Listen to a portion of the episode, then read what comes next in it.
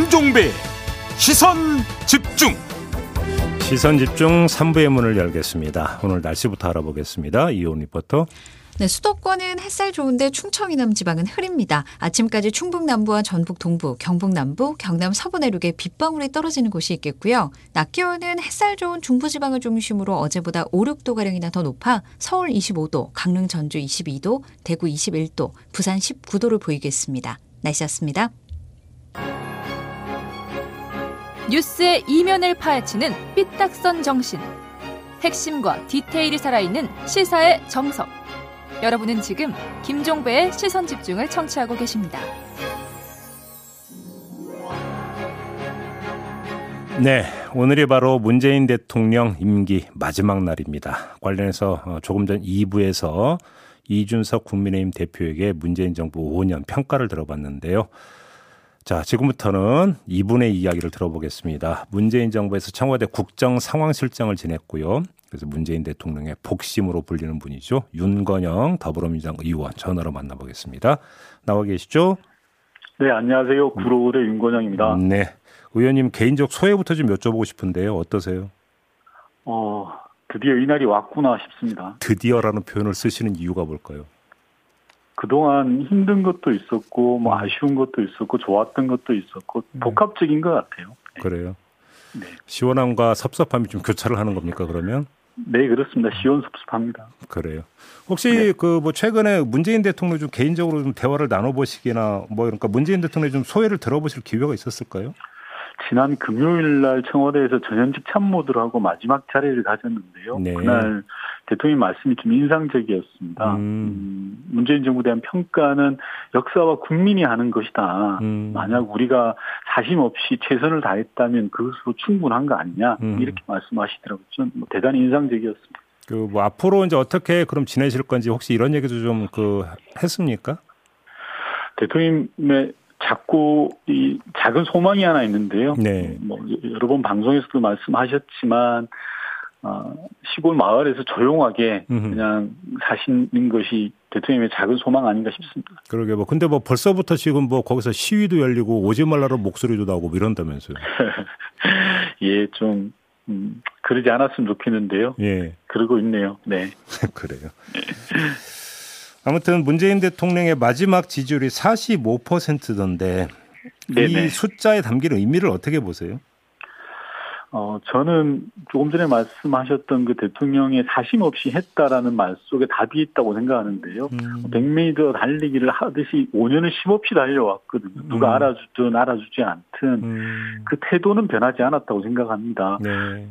퇴임을 앞둔 역대 최고 지지율이라는 것은 그에 대한 국민적 평가가 아닐까 싶어요. 정부가 국정 운영을 하다 보면 잘할 때도 있고 못할 때도 있거든요. 국민들은 그런 성과보다는 우선적으로는 태도를 배우고 평가한다라고 생각을 합니다. 따라서 이제 다음 정부가 새겨야 될 부분도 바로 그 부분이 아닌가 싶습니다. 근데 이준석 대표는 이 지지율의 비결을 어떻게 해석을 하냐면 임기 막판에 대형 사건이 없었고, 근데 또 대형 사건이 없었던 배경에는 이른바 조선제일검 한동훈 지금 후보자죠. 이 사람이 2년간 수사를 못했던 점을 강조하던데 이건 어떻게 받아들이세요? 저는 국민의힘은 이제 여당이 되시잖아요. 그럼 좀 성숙해지셨으면 좋겠어요. 진보든 보수든 대한민국을 위해 수고하신 분이고 떠날 때는 박수를 보내는 게 저는 기본 예의라고 생각합니다. 막말로 국민의힘이 지난 5년 동안 근거 없는 공세부터 억지 주장까지 그만하면 충분히 많이 하셨다라고 생각을 합니다. 조금 아쉽습니다. 그런 평가들에 대해서. 그렇게 보시는 거고요. 그다음에 또 한 가지 문재인 정부 5년을 되돌아볼 때 가장 기억에 남거나 인상적으로 보는 게 뭐냐라는 질문에 갈라치기를 꼽던데요. 그러니까 갈라치기라고 이야기하시면 정말 여전히 좀 성숙되지 못했다라는 말씀 드리고 싶고요. 지난 5년간 문재인 정부는 위기 극복을 위해서 최선을 다해왔다고 생각을 합니다. 그 부분이 국민들이 보시기엔 아쉬움도 있고 부족함도 있겠지만 직전 대통령이 탄핵당한 국정공백의 위기와 한반도 전쟁 위기 속에서 출발해서 마지막 2년은 코로나19라는 인류 전체의 위기가 싸워왔지 않습니까? 네.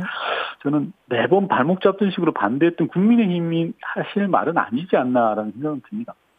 그래요. 그러면서 검찰개혁에 너무 매달렸던 점도 함께 지적을 했거든요. 이 점은 어떻게 받아들이세요? 검찰개혁 이라고 매달렸다라는 부분들에 대해서는 문재인 정부에 대한 성과를 호도하기 위한 프레임이라고 생각합니다. 어떤 점에서요? 검찰 개혁에 대해서 문재인 정부가 제시했던 건 크게 두 가지 영역이 있습니다. 하나는 검찰을 정상화시키는 겁니다. 그래서 검경 수사권을 조정하는 게 하나가 있었고요. 두 번째는 권력기관으로서의 사사롭게 행했던 권력을 제자리에 놓자라는 부분입니다. 그런 부분들에 대해서는 충실히 국민의 입장에서 개혁을 완수했다고 생각합니다. 요번에 그러니까 이제 검찰 수사권 분리 법안 입법까지 갔음으로써 이제 완수가 됐다 이렇게 평가하시는 겁니까? 아닙니다. 아직도 많이 부족한 부분들이 있을 수 있는데요. 그 부분들은 차분하게 해나가야 될 영역이라고 생각합니다. 문재인 대통령은 평소 이제 2차적인 삶을 상당히 강조를 해왔잖아요. 퇴임 후에. 네네.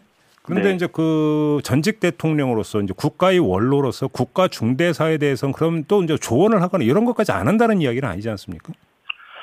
우선 대통령의 소박한 꿈이 잊혀진 삶을 사시는 건데 저는 꼭 그렇게 되어야 된다고 생각하고 저 스스로 그렇게 되기 위해서 할 수 있는 노력을 최대한 하려고 합니다. 외국의 경우에도 보면 퇴임한 대통령이 조용히 사시면서 봉사활동도 하고 인종차별이니 인권을 위해 힘쓰시는 경우 많지 않습니까? 예를 들어서 지미 카터 전 미 대통령은 주거복지를 위한 활동에 힘을 쏟고 계시지 않습니까? 이제 대한민국도 그런 대통령을 만나야 될 때가 됐다라고 생각합니다. 다만 안타깝게도 대통령님의 그런 소박한 꿈을 이루실지 여부는 대통령 당신보다는 국민의힘에 달려있는 것 같아요. 그래서 이 자리를 빌어서 좀 간절히 부탁드리고 싶은 건 윤석열 정부가 그리고 국민의힘이 제발 전직 대통령을 자신들의 정치적 이유로 소환하지 않았으면 좋겠습니다. 그 소환이라고 하는 걸 좀 더 풀어주신다면 어떤 뜻으로 하실 말씀이십니까? 그러니까 매번 보면 문재인 정부에 대해서 비판하고 근거 없는 공세를 하고 이러는데요. 그게 아니라 자기 정치와 자기 아젠다로 국정 운영을 하셨으면 좋겠다는 취지입니다. 아, 그 윤석열 당선인 같은 경우는 대선 과정에서 본인이 만약에 대통령이 되면 적폐 수사를 할 수 있다라는 발언을 한 바가 있었고 문재인 대통령이 이례적으로 여기에 대해 입장을 내놓은 바가 있지 않습니까? 네. 이런 상황이 혹시라도 현실화될 가능성이 조금이라도 있다고 보세요? 아, 그런 상황은 다시는 반복되어서는 안 된다고 생각합니다. 노무현 대통령 그렇게 보냈던 기억들을 전 국민이 가지고 있지 않습니까? 당시 대선 때 저도 뭐 방송을 통해서 말씀드렸는데요. 윤석열 당선인이 당시에 잘못했던 부분은 적폐로 규정한 부분입니다. 그 부분에 대해서 뭐 다시 말씀드리고 싶진 않습니다만 국민들이 그렇게 가는 것을 용납하지 않을 거라고 저는 생각합니다. 그렇게 보시는 거고요. 네. 근데 그 잊혀진 삶은 일단은 좀 그 며칠은 유보를 해야 되는 게 바이든 대통령이 지금 방한을 하는데 문재인 대통령과 이제 만날 예정이지 않습니까? 네네. 그 바이든 대통령 쪽에서 먼저 요청을 했다고 하던데 어떤 의미로 읽어야 되는 겁니까, 이걸? 미국에서 먼저 요청한 것은 맞고 대단히 이례적인 것은 분명합니다. 정상 간 외교에서 문재인 대통령의 위상을 저는 반영하는 것이라고 생각을 하고요. 바이든 대통령이 예상보다 빠른 방한은 우선 우리 대한민국 국제사회로부터 대접받고 있다는 반증이라고 생각합니다. 우리나라의 위상이 이전과 많이 달라졌다는 거고요. 우리가 미국으로부터 중요한 국가가 되었다는 것으로 해석 가능합니다. 이게 일본보다 먼저 가는 것도 그렇게 의미를 부여해야 되는 겁니까, 그러면? 아닙니다. 일단 대통령 취임 후에 10일 만에 방한을 하는 부분들에 대해서 말씀드린 거고요.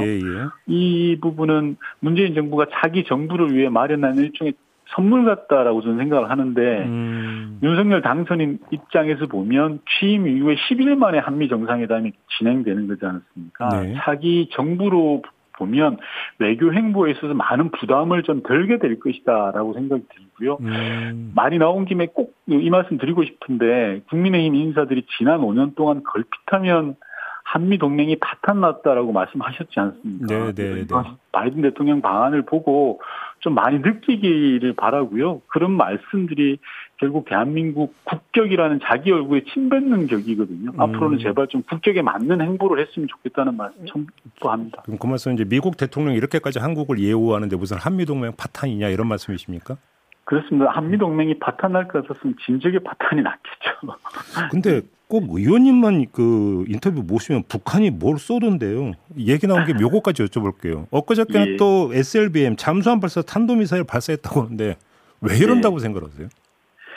우선 한반도 평화를 위협하는 행위라는 점에서 대단히 유감이고요. 새로운 정부가 출범하는 시기에 본인들 주도의 국면을 만들기 위한 일종의 계획된 도발인 것 같습니다. 그런 도발이 누구에게도 도움이 안 된다는 것을 북한 스스로 잘 알아야 됩니다. 다만 공식적으로 발사 시험을 언급하지 않은 부분이 있지 않습니까? 이 부분은 자신들의 자위권적인 발사라는 명분을 확보하기 위해서인 것으로 보여집니다. 예를 들어서 우리도 군에서 미사일 시험 발사한다고 하면 대내외적으로 알리지 않지 않습니까? 자기네들도 내적인 명분을 가져야 된다는 거고 한편으로는 최악의 상황으로 몰고 가지 않겠다는 것도 일부 반영된 것 같고요.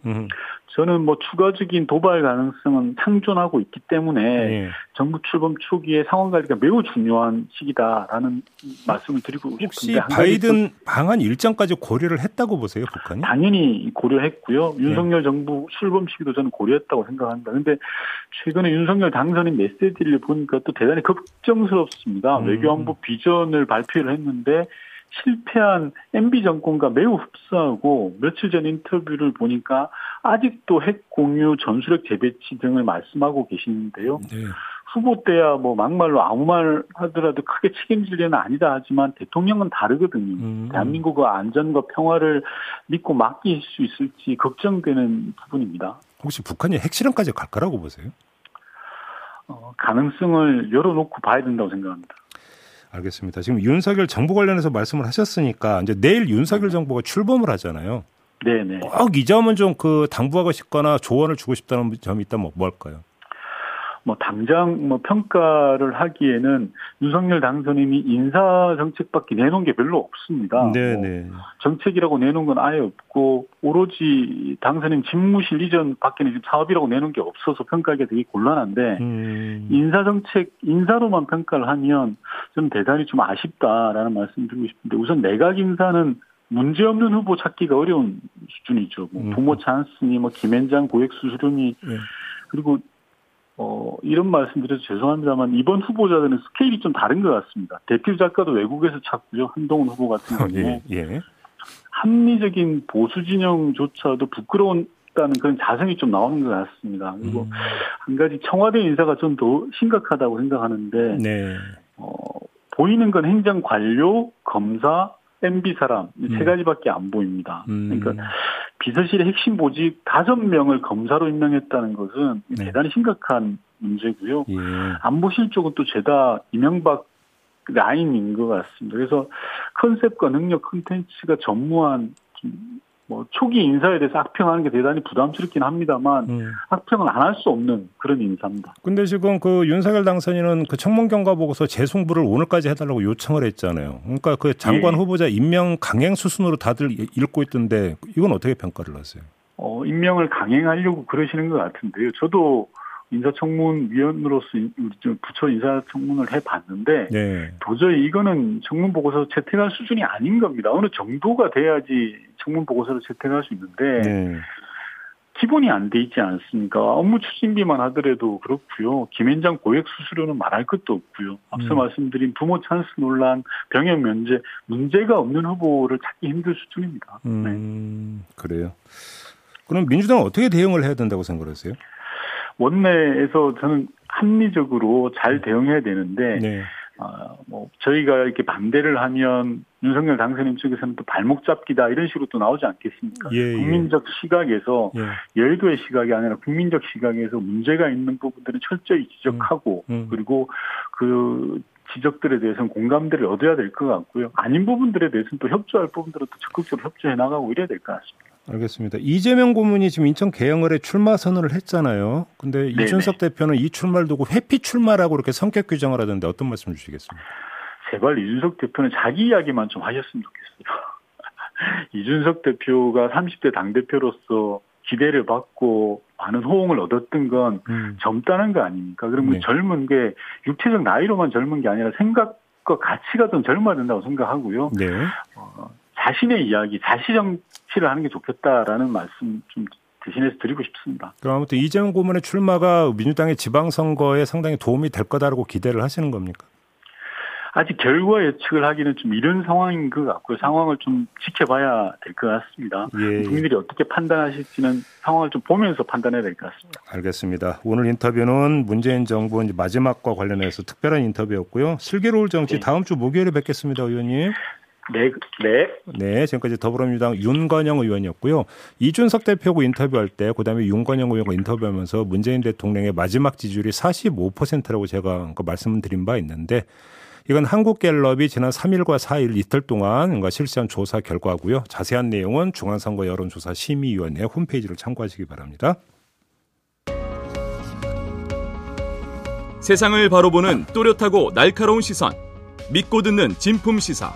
김종배의 시선집중. 네, 지난해 말이었는데요. 헌법재판소가 아동 청소년 성폭력 피해자는 진술 녹화 영상만 내면 법정에 나갈 필요가 없도록 한 조항, 이거가 위헌이다. 이렇게 결정을 내린 바가 있습니다. 근데 대법원이 이 위헌 결정을 받아들여서 1, 2심에서 유죄가 선고됐던 이 사건에 대해서 파기환송을 했습니다. 이걸 어떻게 봐야 될지 민변 여성인권위원회 소속인 오선희 변호사 연결해서 좀 잠깐 짚어보도록 하겠습니다. 나와 계시죠? 네, 안녕하세요. 네, 오선희 변호사입니다. 대법원의 이 판단은 헌법재판소가 위헌이라고 판단한 것을 받아들였던 거죠? 그러니까 간단히 이야기를 하면. 네, 그렇습니다. 지금 이제 헌법재판소가 미성년 피해자의 영상 녹화물을 그대로 쓰는 거는 위헌이라고 하니까 그것을 그대로 써서 유죄 선고된 사건을 파기한 거죠. 근데 이게 1, 2심은 이 헌재 결정이 나오기 전에 내려졌던 그 판결 아니었나요? 맞습니다. 1, 2심은 헌재 내려지기 전에 판결이었는데 그 전에 이 영상 녹화물에 대해서 다투었던 사건이었고요. 대법원 계속 중에 확정은 되지 않았던 사건이었 이 때문에 이 헌재 결정을 적용을 한 거죠. 그러면 이 피고인 쪽에서는 이 영상 이건 인정 못한다. 계속 이제 재판 내내 이렇게 주장을 해왔던 거예요. 그러면? 네, 1, 2심부터 다투었는데 그래도 이 조항이 있으니까 증거로 인정하겠다 해서 유죄를 선고했던 사건입니다. 네, 알겠습니다. 근데 저희가 관심을 갖는 건 그 사건 자체가 아니라 헌법재판소의 위헌 판단인데요. 네. 왜 이런 판단을 내렸을까요? 이 영상 녹화물을 그 자체로 증거로 쓸 수 있다는 조항이었기 때문에 그렇게 되면 피고인 측에서 이거 우리 증거로 쓰는데 동의하지 않겠다 하더라도 반대 신문을 하지 않고 그대로 증거로 썼거든요. 그래서 헌법재판소는 피고인의 반대 신문권은 재판받을 권리의 핵심 권한인데 이거를 침해했다. 그래서 위헌 결정을 한 거죠. 그러면 이 영상 기록물에 담겨 있는 진술의 신빙성을 인정하고 들어가기 때문에 피고인의 방어권이 제대로 행사가 안 된다. 이렇게 판단을 했다는 겁니까? 네, 그렇습니다. 피고인이 반대 신문도 하고 방어를 할 수 있어야 되는데 그걸 아예 원천적으로 못하게 하니까 이거는 문제가 있다. 이렇게 생각을 한 거죠. 아, 그건 충분히 알겠는데 근데 예를 들어서 그 성범죄 피해자가 피고인 쪽에서 반대 신문을 하는 것 자체도 좀 이게 상황 설정이 좀 잘 안 되는데 이거 어떻게 봐야 되는 겁니까? 네, 나눠볼 필요는 있는데 반대 신문권 당연히 중요합니다. 다만 미성년 피해자라는 게 피해자가 뭐 5, 6살짜리 어린 피해자도 있고, 뭐 18, 19살짜리 때 사춘기 피해자도 있는데요. 형사재판이라는 게 실체적 진실 발견도 목적이 있잖아요. 그렇죠. 근데 반대신문권을 행사한다고 해서 5살, 6살 어린 아동들을 데려놓고 어려운 말로 모르는 어른들이 둘러싸서 공격을 하면 아이가 상황을 잘 몰라서 잘못 대답하면 아예 그냥 법기술적으로 무죄가 선고될 수도 있고. 그렇죠. 예, 사춘기 아이들은 사춘기 아이들대로 2차 가해를 받을 수밖에 없거든요. 어른들이 와서 너 거짓말하는 거 아니야? 너 제대로 말해? 이런 과정들을 겹치면서 오히려 원래 받았던 피해의 고통을 되씹으면서 자신들을 스스로 비난하는, 그러니까 스스로 피해자가 자기를 의심해야 되는 상황에 계속 반복 절차에 들어갈 수밖에 없거든요. 그러니까요. 네, 그래서 그거를 막으려고 했던 이제 조항이 영상 녹화물로 증거 조사를 대신하는 조항이었던 거죠. 오, 참 이게 좀 생각보다 좀 복잡한데 그렇다고 피고인의 방어권을 보장하지 말자라는 이야기로도 연결될 수는 없는 거잖아요. 전혀 그렇지 않았습니다. 사실은 실무적으로는 네. 그 영상 녹화물에 담긴 피해자의 진술이 다른 객관적 사실과 맞는지 또는 그 진술이 구체적인지 이런 거를 계속 진술 분석이나 여러 가지 방법으로 검토는 해오면서 이제 재판을 했는데 다만 증언이라는 절차는 없었던 거죠. 그것만. 아무튼 근데 헌재에서 지금 위헌 결정이 내려진 거잖아요. 해당 조항에 예. 대해서. 그럼 어차피 이제 그 입법 보완은 필요한 건데 어느 방향으로 가야 되는 건가요? 네, 첫 번째는 미성년 성폭력 피해자들이 법정에서 피고인으로부터 2차 피해로 판단되는 공격적인 반대 신문에 바로 노출되지 않도록 그렇죠. 해야 된다는 것 하나하고 피고인의 반대 신문권도 같이 보장은 돼야 된다. 이걸 어떻게 조화롭게 할 것인가가 목표고요. 지금 예. 현재 법무부에서 입법 예고도 하고 권인숙 의원실에서도 입법안을 냈는데 네. 피해 아동이 법정이 아니라 피해자가 좀 안전할 수 있는 아동 친화적인 장소에서 네. 있고 미리 신문 내용을 미리 판사, 검사, 변호사 모여서 정리를 한 다음에 피해자를 공격하지 않는 질문으로 정리를 하고 예. 그 내용을 직접 묻는 것이 아니라 아동 전문가가 그 내용을 받아서 아동에게 따로 그것을 예. 원격으로 보는 방식 요 형태로 법무부에서도 입법 예고를 하고 권인숙 의원실에서도 입법안을 냈습니다. 전담 판사를 지정한다는 얘기도 나오는데 이건 무슨 이야기예요? 이게 이제 아동 심리를 해야 되기 때문에 예.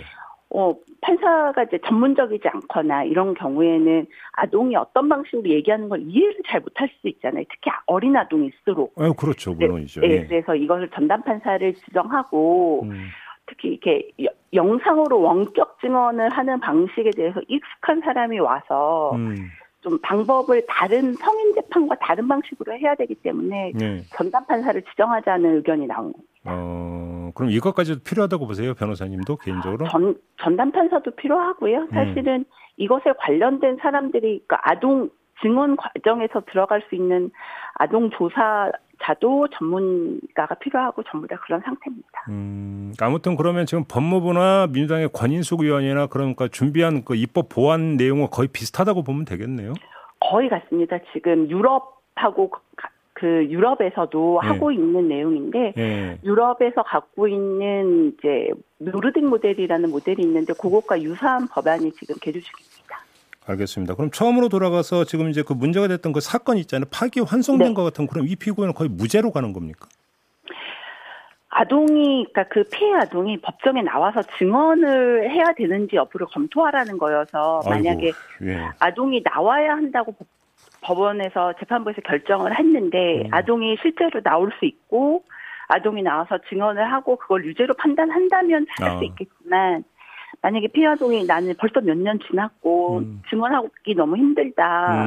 그래서 증언 못하겠다 하면 무죄로 나올 가능성도 대단히 높습니다. 그렇군요. 네. 알겠습니다. 자, 마무리할게요. 고맙습니다, 변호사님. 네, 감사합니다. 예, 지금까지 민병 여성인권위원회 소속의 오선희 변호사였습니다. 네, 김종배의 시선집중 본방 이렇게 마무리하겠습니다. 저는 유튜브에서 정치는 팀킴으로 계속 이어갑니다. 고맙습니다.